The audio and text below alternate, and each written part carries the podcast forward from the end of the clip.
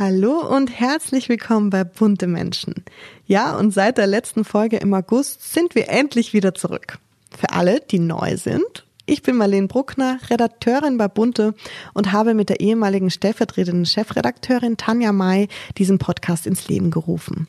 Da Tanja aber beruflich Neues gewagt hat und nicht mehr bei Bunte ist, muss ein neues Konzept her. Und hier ist es. Ich freue mich, dass ich eine neue Podcast-Partnerin habe, meine liebe Kollegin Barbara Fischer. Wir werden uns jede Woche in der Moderation abwechseln. Aber was erwartet euch? Jeden Donnerstag erscheint eine neue Folge zum aktuellen Magazin. Daraus schnappen wir uns ein spannendes Thema und sprechen mit der zuständigen Redakteurin oder dem zuständigen Redakteur über den jeweiligen Promi. Bunte Menschen, Stars und Promis hautnah. Menschen, die bewegen. Der Blick hinter die Kulissen. Hier bei Bunte Menschen, der People Podcast. Ich spreche mit Redakteurin Christiane Hoffmann. Sie hat nämlich ein sehr bewegendes Interview mit Sonja Kraus geführt. Die Moderatorin hat Bunte exklusiv erzählt, dass sie vor fünf Monaten am Brustkrebs erkrankte und einen radikalen Schritt gewagt hat. Darüber gleich mehr im Gespräch. Ich möchte euch aber auch noch sagen, was es sonst noch Neues gibt bei Bunte Menschen. Zum Beispiel wird es jeden ersten Sonntag im Monat eine Spezialfolge geben, in der wir einen prominenten Gast im Podcast haben. Und wer das so ist, da lasst euch erstmal überraschen. Und es gibt noch was Neues, nämlich unsere Kategorie Spotlight, in der euch meine Kollegin Sandra Schmid die neuesten Hollywood News erzählt. Ja, dann würde ich mal sagen, genug geredet und let's go! Spotlight mit Sandra Schmid. Hallo zusammen, mein Name ist Sandra Schmid und ich bin sowas wie die Hollywood-Klatschtante hier bei Bunte. Wer liebt wen, wer zofft sich mit wem und wer hat da hinterm Rücken des anderen fremd geknutscht. Hier im Podcast werde ich Ihnen wöchentlich irgendwas aus dieser herrlich verrückten Welt Hollywoods berichten. Geschichten von amüsant bis sonderbar hirnrissig, auf jeden Fall immer irgendwas wunderbar zum Kopfschütteln. Also, Lassen Sie uns doch diese Woche mal über kuriose Vornamen reden, die Promis ihren Kindern geben. Aktueller Anlass? Super-It-Persönlichkeit Kylie Jenner hat ja Anfang Februar ihr zweites Kind bekommen und seitdem wurde auf Social Media spekuliert, wie der Bub wohl heißen mag. Seit ein paar Tagen ist es raus. Wolf. Genau. Wie in Christian Wolf. Hm. Also ganz ehrlich, ich hätte mit was Ungewöhnlicherem gerechnet weil die Kinder der Jenners und Kardashians, die fallen jetzt nicht gerade, ja, sagen wir mal, durch Namensunauffälligkeit auf. Die heißen zum Beispiel North oder Chicago oder Dream oder Psalm. Also einmal quer durchs spleenige Taufregister. Wobei man sagen muss, das ist alles immer noch besser als Elon Musk. Der hat seinen Sohn ja X-Ash A12 genannt. Er ruft ihn allerdings nur X.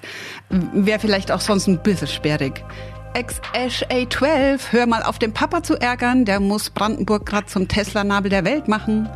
Oh Mann, Ex-Ash Dingsbums. Dagegen wirken ja die Namen von Gwyneth Paltrows Kindern Apple, also Apfel und Moses ja geradezu bodenständig. Wenn Sie jetzt aber glauben, also typisch Hollywood, alles Verrückte, von wegen. Die deutschen Promis, die sind auch nicht viel besser. Per Kusmaks Sohn zum Beispiel, der heißt Emil Ocean. Und ähm, der Spross von Jimmy Blue Ochsenknecht heißt Snow. Jimmy Blau und Schnee, muss man auch erstmal drauf kommen. Aber zurück zum eigentlichen. Kylie und der Wolf. Jenners erstes Kind heißt ja Stormy. Ich hätte eigentlich damit gerechnet, dass der Name des zweiten Kindes auch was mit Wetter zu tun hat. Also Windy oder Rainy oder vielleicht Graupelschauer, äh, wie auch immer. Unerwartet wäre halt mal sowas gewesen wie Gerhard oder Gisela. Eine Gisela Kardashian. Das hätte ich jetzt mal wirklich cool gefunden. Aber mich fragt ja keiner. Naja, umso mehr freue ich mich jetzt an meine beiden Kolleginnen mit den wunderbaren Namen Marlene und Christiane weiterzugeben. In diesem Sinne bleiben Sie mir trotz meines schrecklich normalen Namens gewogen. Ihre Sandra Schmid. So, und ich freue mich, Christiane begrüßen zu dürfen. Hallo Christiane. Hallo Marlene, ich freue mich. Wir zwei sehen uns jetzt zwar nur über den Bildschirm, weil du bist nämlich in Düsseldorf. Du bist ja gar nicht bei uns in München sozusagen. Und ich stelle dich jetzt mal unseren Hörern und Hörerinnen ein bisschen vor, damit sie auch wissen, mit wem sie es zu tun haben. Also Christiane, du bist nämlich noch gar nicht so lange bei uns, nämlich erst seit November. Und du bist Editor at Large bei Bunte und davor warst du 30 Jahre bei Axel Springer und 25 Jahre davor davon im People-Business. Also da kennst du dich schon ziemlich gut aus. Und du bist Autorin, Kolumnistin, du warst schon Chefredaktionsmitglied und Unterhaltungschefin. Und du hast fürs Fernsehen moderiert und Bücher geschrieben. Also Around-Talent, würde ich sagen, oder? Naja, ähm, also ich habe auf jeden Fall viel Erfahrung in dem Business, glaube ich. das darf man schon so nennen, das darf man schon sagen. Und was ich bei dir immer total auffällig finde, und ich finde es immer schön, wenn man so ein bisschen optisch beschreibt, die Christiane, müsst ihr euch vorstellen, hat die größte Statementbrille, die ich kenne. Also so eine richtig große mit schwarzen Balken. Und ich finde es schön, dass ich dich jetzt mal hier im Gespräch habe, weil erzähl mir doch mal, trägst du diese Brille schon immer? Ähm, also seit ich ähm, ein Problem mit meinen Augen habe, äh, ja, äh, ich bin irgendwann mal schwanger geworden und merkte dann plötzlich, nachdem ich das Kind bekommen habe, dass ich wahnsinnig müde so am späten Nachmittag wurde und dachte, das liegt wahrscheinlich an meinem Kind und am Stillen und am wenig Schlafen. Aber das war dann tatsächlich so, dass ich ähm, einfach meine Sehkraft ein bisschen verloren habe und bin dann zum Augenarzt und seitdem habe ich eine Brille und ich habe sehr, sehr schnell mit den großen Dingern angefangen, weil ich finde, die sind wie ein Schmuckstück und man braucht irgendwie so ein Markenzeichen und bei mir sind das die großen Brillen. Auf jeden Fall. Es fällt immer auf. Ich finde es auch richtig cool, wenn man so ein Markenzeichen hat. Also Christiane, ich habe es davor in der Anmoderation schon angeteasert. Wir sprechen heute über Sonja Kraus. Ähm, sie hat dir nämlich verraten, dass sie an Brustkrebs leidet. Und vielleicht kannst du mal alle Hörer und Hörerinnen abholen. Wer ist denn Sonja Kraus? Woher kennt man sie denn? Also Sonja Kraus ist irgendwann Ende der 90er aufgetaucht und ist eine wahnsinnig schöne, blonde, junge Frau. Und die hat damals von das Glücksrad übernommen. Maren Gilzer war ja die Zahlenumdreherin. Das Glücksrad ist, glaube ich, allen bekannt, war eine riesen Sat-1-Show und ähm, hat Millionen vor den Bildschirm gelockt, mehr als äh, heute solche Events. Ähm, und ähm, ja, da hat sie äh, angefangen und ist, da hat sich dann so langsam und aber sicher in diesen TV-Markt äh, eingearbeitet mit eigenen Formaten wie Talk, Talk, Talk hat für Stefan Raab fast alle TV-Total Sondersendungen moderiert ist Buchautorin, hat fünf Bücher geschrieben, Bestseller allesamt ähm, und über ihre Erfahrungen mit äh, Beauty, über ihre Erfahrungen als Mutter und ist wirklich so eine wunderbare, kluge Frau, sehr belesen, ganz angenehm und äh, ist halt wirklich heute mit drei Sachen im Moment aktiv. Sie dreht für Join gerade die vierte Staffel von Das Internat Sie macht für HSE eine eigene Modekollektion und sie ist ab dem 22. Februar bei RTL in Showtime of My Life zu sehen. Schlafen wie die Stars. Das geht bei unserem heutigen Partner Hotel Zoo Berlin. Schon in den 50er und 60er Jahren gingen Schauspielgrößen wie Marlene Dietrich, Romy Schneider und Grace Kelly auf dem roten Teppich des damaligen Hotels Zoo ein und aus. Und auch heute geben sich die Stars hier die Klinke in die Hand. Ob Brad Pitt, Kate Hudson oder Orlando Bloom. Sie alle haben schon mal im Hotel Zoo Berlin übernachtet und das Grace Restaurant für sich entdeckt. In den exklusiven Zimmern und Suiten wohnt man mit Blick auf den traditionsreichen Kudamm Amsterdam oder schaut über die Dächer von Berlin. Wenn auch ihr eine exklusive Nacht wie ein Star verbringen wollt, dann ist jetzt die perfekte Gelegenheit. Denn mit unserem Code Bunte15 gibt es für euch bis zum 30. April 2024 15% Rabatt auf eure Buchung. Den Code könnt ihr auf www.hotelzoo.de einlösen. Hier findet ihr auch alle weiteren Infos zu den Zimmern und dem Grace Restaurant. Genau, und in dem Sinne hat sie dir ja wahrscheinlich auch verraten, äh, dass sie an Krebs leidet. Ähm, kennst du sie denn persönlich oder kennst du sie schon lange? Du bist ja auch schon lange im Business. Ja, ich kenne sie schon relativ lange, ich würde sagen 20 Jahre und wir sind uns immer wieder auf Veranstaltungen begegnet oder wenn sie Formate äh, gemacht hat oder ihre Bücher geschrieben hat, haben wir größere Interviews gemacht. Und das war eigentlich immer wahnsinnig lustige Gespräche. Das ist halt eine sehr komische Frau mit einem tollen Witz und einem tollen Humor. Ähm, und das ist das erste Mal, dass wir wirklich sehr viel ernsthafteres Gespräch geführt haben als das, was ich bislang gewohnt war. Mhm. Das ist auch das, was mir sofort aufgefallen ist. Also ich persönlich kenne sie aus Talk Talk Talk. Ne? Das war dann so, wo ich eigentlich noch weil ich ja ein Kind war, muss ich sagen. Und ich habe das mit meinen Schwestern total gern geguckt. Also bei Talk Talk Talk wurden ja die ganzen alten ähm, Talk-Formate, so Bärbel Schäfer und wie sie alle hießen, so auseinandergenommen und die lustigsten Momente daraus gezeigt. Und sie hat das ja immer mit so einem, mit so einem selbstironischen Witz hat sie das immer moderiert. Ne? Immer in sehr enger, ähm, aufreizenden Kleidung, weiß ich noch, mit ihren langen blonden Haaren. Und sie war, ähm, also ich würde nicht sagen, dass sie so eine krass ernste Ausstrahlung hatte, zumindest in dem Format.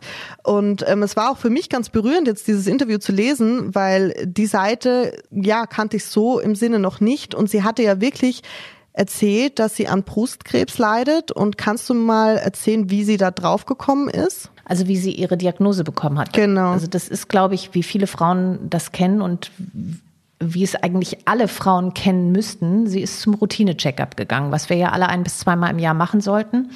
Und äh, beim Routine-Checker, beim Gynäkologen ist ja das Sonografieren der Brust eins der Dinge, die man so zu tun hat. Ähm, und dann, wenn was gefunden wird, wird man entweder zur Mammographie geschickt oder zur Biopsie. Und bei ihr ist es tatsächlich so gewesen, dass der Gynäkologe, der auch ihre beiden Söhne entbunden hat, ähm, ihr dann sagte, da ist was, Frau Kraus. Und sie hat mir gesagt, dass sie direkt an seinem Blick gemerkt hat, ähm, dass da wirklich was Ernsthaftes ist. Und dann ist sie den Weg gegangen, den man halt leider gehen musste. Sie ist dann sehr schnell danach zur Biopsie gegangen. Das ist eine Gewebeentnahme aus der Brust. Das wird durch so ein Röhrchen gemacht. Dann hat man ähm, eine Stanze entnommen, ähm, so wird das ja genannt. Und das Gewebe wird dann eingeschickt und überprüft. Und dort hat man dann entdeckt, dass sie einen Tumor hat. Und der Tumor, den sie hat, ist ein hochaggressiver, hm. 0,8 Zentimeter groß. Der musste so schnell wie möglich entfernt werden. Hat sie dir denn erzählt, ob sie ihn vorher schon gespürt hat? Weil ich glaube, das ist so die Angst von uns allen, dass wir, dass wir sowas nicht spüren. Na, Krebs tut halt nicht weh und das ist das mhm. Problem. Also wenn Krebs beginnt weh zu tun und wenn du Schmerzen hast, dann ist er meistens sehr, sehr fortgeschritten. Das ist das Problem an dieser Erkrankung meistens. Ja. Das heißt halt, dass wir alle zur Routine gehen müssen und das, was Sonja auch damit bewirken will, mit dem Gespräch, wie sie das mit mir geführt hat, dass sie halt Frauen animieren will, zur Routine zu gehen, also zum Routine-Checkup zum Gynäkologen zu gehen, um halt diese Dinge überprüfen zu lassen, die ganz normal sind, Eierstockkrebs, Brustkrebs etc. Mhm. Und sie sagte, wäre sie dort nicht hingegangen, würde sie heute nicht mehr leben, vielleicht. Mhm. Es ist ja dann alles ziemlich schnell gegangen, ne? Also du hast geschrieben, fünf Monate ist es jetzt her. Ähm, für, sie hat sich ja auch für eine sehr radikale Behandlungsweise entschieden. Erzähl mal. Also sie ähm, der erste Besuch beim Gynäkologen war halt im September. Im Oktober hat sie dann die ähm, Diagnose erhalten. Und sie hat dann alles Mögliche gelesen, gehört, Gespräche geführt und was man dann halt so macht. Und sie hat sich tatsächlich für die allerradikalste Therapie entschieden, um halt die größtmögliche Chance auf Heilung zu haben. Das ist eine doppelte Masektomie. Also sie hat sich beide Brüste abnehmen lassen. Mhm. Und in der gleichen Operation hat sie auch neue Brüste aufbauen lassen. Das ist heute üblich, wenn man das möchte. Mhm. Man kann ähm, halt mit, dem, mit der Entnahme auch gleichzeitig neue Brüste sich machen lassen. Dann wird so ein kleines Tüllsäckchen auf den Brustmuskel gesetzt und ähm, dort wird ein neuer Busen geformt. Mhm. Das heißt, es war, also sie musste es gar nicht erleben, gar keine Brust zu haben. Naja, das ist nicht mehr das, was du gewohnt bist. Das ist ja was anderes. Ne? Also das hat ihr der Arzt halt auch gesagt, ähm, dass das, was sie dann bekommt, etwas juveniler, also jugendlicher aussehen würde. Das Tolle ist, oder auch das Traurige ist, Sonja hat viele Freundinnen, die auch betroffen sind von Brustkrebs oder ähnlichen Erkrankungen. Sie hat eine Freundin in London, die heißt Amy. Mhm. Mit der hat sie ähm, natürlich viel geredet in dieser Zeit. Was sie sowieso natürlich tut, ist eine ganz liebe, enge Freundin. Die hat ihr dann gesagt, sie hätte das Gleiche durchlaufen, auch eine doppelte Masektomie und sie würde ihre neue Brüste einfach lieben und sie sollte sich keine Sorgen machen. Und ähm, also sie sagte, O-Ton, I love my new tits. Und ähm, so wie Sonja diese Geschichten erzählt, ist es halt auch so eine Erleichterung, auch im Gespräch, wenn man so ein ernsthaftes Gespräch führt, dass man sich freut, dass jemand so damit umgeht. Es ist ja, also bei mir kam sofort im Sinn Angelina Jolie. Also ich glaube, Angelina Jolie ist ja so dieser Top-Hollywood-Star, wo man die ja dasselbe gemacht hat, aus Angst, dass sie daran erkranken kann, weil sie ähm, ziemlich hohe Wahrscheinlichkeit hat aufgrund von ihrer Genetik, weil ihre Mutter, glaube ich, und ich glaube auch ihre Tante an Brustkrebs verstorben ist. Ich finde das total mutig. Ich versetze mich dann immer in die Lage und denke mir, würde ich es machen? Würde ich das genauso machen? Weil wie du sagst, ist ja was ganz anderes. Du verlierst ja einen Teil von dir und gerade als Frau sind ja die Brüste immer noch so das, was dich weiblich äh, macht oder wie du deine Weiblichkeit ja oft ähm, einfach spürst. Ne? Und äh, da kann ich mir schon vorstellen, es muss ein unfassbarer Schritt für sie gewesen sein. Ich denke ja, aber was für uns beide, wir sind gesund, hm. etwas ausschließt, ist die Tatsache, dass wir den Tod nicht vor Augen haben. Wir, wir haben nicht diese Entscheidung zu treffen. Und ich glaube, wenn du auch noch kleine Kinder hast und ähm, für die du da sein willst, dann sagst du, okay, ich mache keine scheibchenweise Therapie, ich mache jetzt das, was mir die größtmögliche Chance gibt, dass ich auf Dauer gesund bleibe. Und für mich da bin, für meine Familie da bin und dass ich halt egal wie ich danach aussehe, ob gut oder schlecht oder ob ich mich mag oder nicht mag, aber ich bin bei mir und äh, ich bin halt gesund. Und ähm, das ist das, was sie gemacht hat und was ich auch faszinierend finde, aber was wir vielleicht nicht nachvollziehen können, hm. weil es in der Tragweite für uns einfach nicht fühlbar ist. Ja, also ich kann das natürlich ich kann es nachvollziehen, aber ich werde es nie so erleben können, wenn man, oder dann muss man klopfen, ähm, aber es ist natürlich schon so ein radikaler Schritt, der aber natürlich total einleuchtet, wie du sagst. Wenn, wenn der Tod auf der anderen Seite steht, ist es, ist es, glaube ich, ja, selbstverständlich, dass man alles tut, damit nichts passiert. Sie hat, ist ja auch zweifache Mutter, ne, das darf man auch nicht vergessen. Sie hat ja zwei Söhne. Hast du mit ihr telefoniert oder hast du sie eigentlich persönlich getroffen? Das muss man ja heutzutage immer fragen wegen Corona. Wir hätten uns gerne gesehen.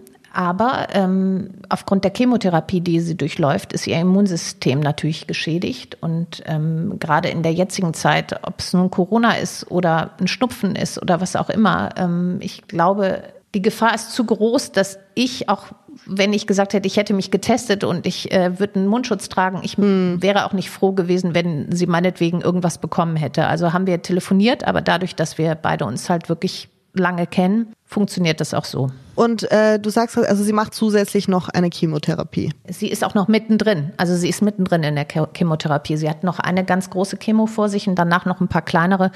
Sie muss diese Therapie halt machen bis Ostern und wird auch bis dahin keine Urlaube machen mit ihrer Familie. Sie schickt dann ihre Familie quasi allein in Urlaub. Und die Chancen, äh, gibt es da sowas, dass man sagt, die Chancen stehen gut, sie stehen äh, mittel? Hat sie dazu was gesagt? Sie sagt, aufgrund der Therapie, für die sie sich entschieden hat, sagt sie, ihre Heilungschancen sind bombastisch. Also sie kann ganz gesund sein. Das ist auf jeden Fall schon mal Schönes und gibt total Mut, wenn sie das erzählt als Betroffene. Und ich habe mich jetzt gefragt, ähm, wie war das denn für dich oder wie hat sie denn auf dich gewirkt im Interview? Ist es so, weil das ist ja ein sehr sensibles Thema. Und du hast ja schon beschrieben, Sonja Kraus ist ja jemand, die kann auch sehr ernst und ähm, sie hat auch selber von sich gesagt, sie ist sehr resilient. Ähm, das heißt, ich stelle sie mir bei dem Interview relativ abgeklärt vor oder irre ich mich und war sie doch eher sehr aufgewühlt. Was würdest du sagen? Es hört sich in dem Zusammenhang vielleicht komisch an, aber sie war sehr cool. Ähm, mhm. Also sie war cooler als ich im Gespräch, weil ähm, wenn du weißt, warum du ein Gespräch führst, ich glaube, das ist immer dann derjenige, der dann das Gespräch führen muss, ist ein bisschen befangen in dem Moment, weil er nicht weiß, wie der andere reagiert. Und man weiß auch nicht, ob man selbst irgendwie gefangen wird von seinen Gefühlen in dem Moment. Und man möchte ja auch nicht schwächer sein als derjenige, der eigentlich schwach sein müsste. Also das ist, ist also schwierig. Sie ist sehr cool gewesen. Sie war ganz abgeklärt. Ähm, mhm. Sie weiß genau, was sie da gemacht hat und warum sie das gemacht hat und ähm, wie sie es gemacht hat. Und äh, sie ist voller Hoffnung und das ist halt wirklich ein schönes Gefühl. Und sie tut das halt tatsächlich, ich habe das schon mal gesagt, um, sie erzählt das, um andere zu animieren, ähm, es ihr gleich zu tun, nämlich zum Routine-Check abzugeben. Das ist für sie das Wichtigste, was äh, aus dem Gespräch für sie äh, herauskommen soll. Mhm. Und ihre Familie, wie hat die reagiert? Also sie hat es ja erstmal gar nicht sofort gesagt, ne? Nee, sie hat es erstmal nicht gesagt. Und ähm, da habe ich tatsächlich auch mit einer befreundeten Brustkrebsärztin gesprochen, wie sie das einschätzt. Weil Sonja hat ihr Mann etwas erzählt, als er es gemerkt hat, dass was mit ihr nicht stimmt. Mhm. Das war kurz nachdem sie die Diagnose erhalten hat. Und sie hat es ihrer Mutter und ihren beiden Söhnen erst erzählt, als sie aus dem Krankenhaus nach der OP gekommen ist und quasi mit den Drainagen nach Hause gekommen ist. Sie hatte denen gesagt, sie geht zu Dreharbeiten für ein paar Tage. Ach, okay. Und äh, ich habe gesagt, wie schätze ich das ein? Ich habe gesagt, eigentlich ist das ein guter Weg, weil man die Verwandten, die man hat, und seine Ängsten und Liebsten nicht belastet mit dem, was man eh ja sowieso durchmachen muss. Und sie hat also erst quasi sich geöffnet in dem Moment, als sie wusste, das Ding ist raus. Und ich bin jetzt auf dem besten Weg, wirklich gesund zu werden. Und ähm, sie hat denen eigentlich die Angst genommen. Ich finde es total interessant, weil sowas wie Erkrankungen ist ja im Journalismus, also es gibt ja so einen Ehrenkodex im Journalismus, das sage ich auch immer gerne unseren Hörern und Hörerinnen, wenn es zum Beispiel um Krankheit geht. Es gibt ja Fälle, das wissen wir ja schon, äh, vor allem bei Bunte eben auch, wer erkrankt ist, aber darüber schreibt man nicht, wenn die der oder diejenige das die Tür sozusagen nicht selber aufmacht. Ne? Das ist so ein Ehrenkodex. Es ist ja ganz unterschiedlich, wie bei jedem Menschen, dass manche Prominente auf gar keinen Fall wollen, dass dass die Erkrankung rauskommt und manche ähm, es sehr wohl wollen, weil sie eben sagen, so, ich muss euch jetzt mal zeigen, ihr müsst zur Vorsorgeuntersuchung, ihr müsst es tun. Findest du denn, dass es immer, dass es gut ist, wenn Prominente das machen, weil sie ja auch sowas wie eine wie eine ähm, ähm, Vorbildfunktion haben? Ich glaube, dass es auch da ein eigener Weg zu gehen ist. Ne? Also ähm, ich, Sonja hat das ja ganz bewusst aus einem Grund gemacht, äh, wie wir jetzt schon zweimal gesagt haben. Sie will einfach aufklären und sie will Leute dazu bringen, dass sie das ihr gleich machen, also zum Routine-Checkup zu gehen. Es gibt aber auch Menschen, die machen das sich mit sich komplett alleine aus. Die wollen das auch gar nicht. Die wollen keine Öffentlichkeit. Die äh, wollen ähm, ihre Krankheit ähm, und ihre Leid für sich haben und wollen da selbst durchgehen und das ist ihr Weg, damit irgendwie umzugehen. Also ich finde, jeder findet dort seinen eigenen Weg, dies zu tun. Und wie ist es für dich jetzt? Wir haben ja vorher gerade schon kurz drüber geredet, dass du sagst, für dich war das Gespräch fast ein bisschen sensibler oder du musstest schauen, dass deine Gefühle dich nicht ähm, überkommen. Wie ist es denn für dich? Ähm, worauf muss man denn achten als Journalistin äh, darauf, dass, dass wenn man so ein sensibles Thema anspricht, also worauf achtest du ganz persönlich darauf? Ich versuche einfach ich selbst zu bleiben. Das ist ganz wichtig. Also wenn, wenn mich, wenn ich dann heulen muss, dann muss ich heulen. Das ist einfach so. Ich, je authentischer man in sowas ist und je mehr man vielleicht auch seine eigenen Erfahrungen einbringen kann.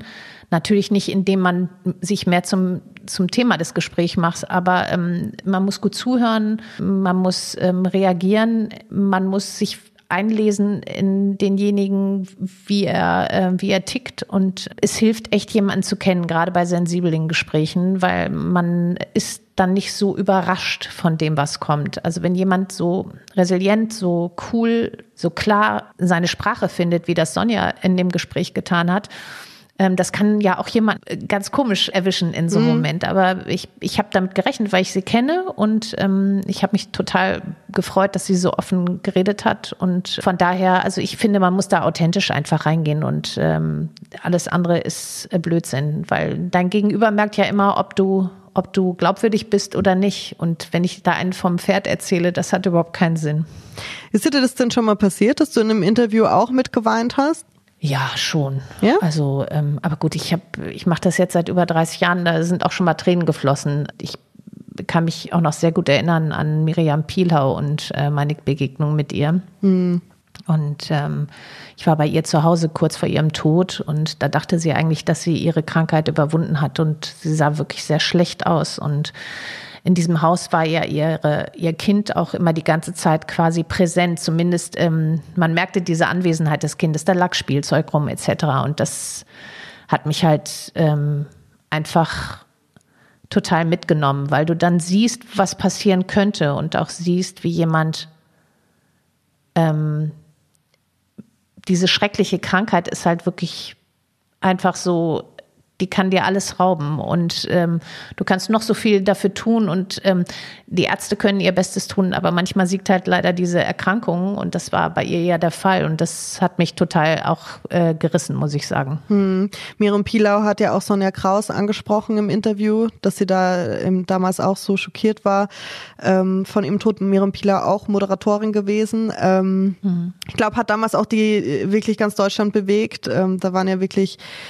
ja, also ich kann mich noch ganz klar daran erinnern. Du dann wahrscheinlich umso mehr, wenn du kurz vorher noch mit ihr gesprochen hattest. Ne? Es ist auf jeden Fall mhm. sehr hart. Ähm, aber ich finde es äh, sehr interessant, wie Sonja damit umgeht. Und ich finde, ihr habt es schön in dem Gespräch rausgearbeitet, ähm, wie verschieden Menschen einfach auf, auf eine Diagnose reagieren. Und sie hat es ja wirklich, wie du sagst, in einer Art Coolness gemacht. Ich glaube nicht, nicht auf die leichte Schulter genommen. Das Gefühl habe ich nicht, oder? Nein, die war selbst total schockiert von dem. Sie hat ja nicht mit gerechnet. Ja, Eben, aber ähm, ich finde, das macht Mut und ich glaube, dass es natürlich auch viele Betroffene gibt, die uns vielleicht zuhören und die das dann hören, dass es verschiedene Wege geht, damit umzugehen und an alle, die ähm, gesund sind, bitte geht zur Vorsorge. Ich weiß, man muss sich immer zwingen. Ich, ich bin da selber auch keine Spezialistin, aber ich habe mir jetzt auch immer gesagt, so, zweimal im Jahr. Es tut nicht weh und man kann beruhigt schlafen und dann geht's einem gut. Mhm, so ist es. Und Sonja hat das ja auch gesagt und es sind ja auch die Zahlen, die für sich sprechen. Jeder zweite erkrankt im Laufe seines Lebens an Krebs, jede achte Frau an Brustkrebs. Mhm. Die Zahlen sind so frappierend. Ähm,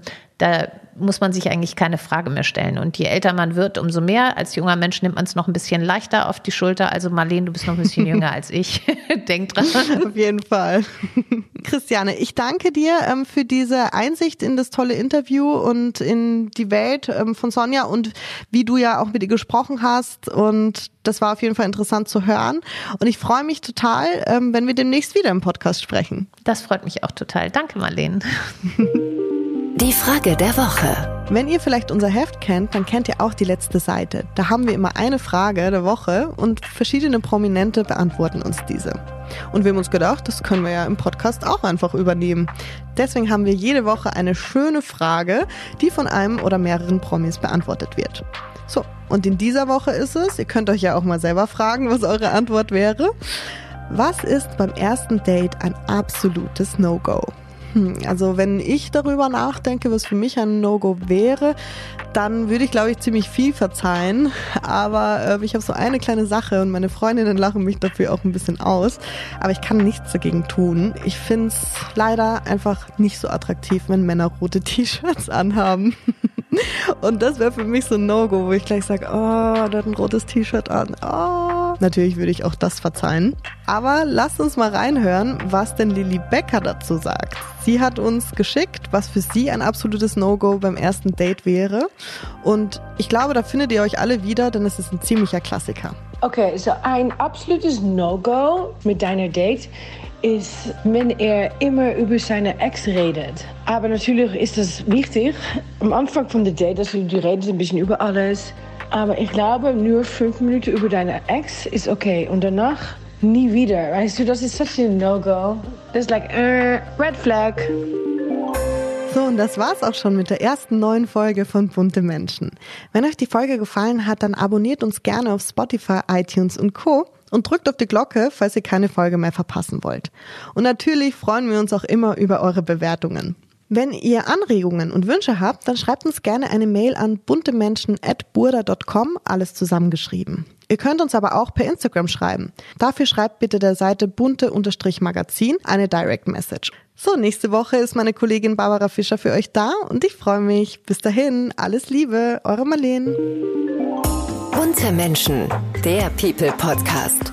Immer donnerstags neu. Ein bunter Original Podcast.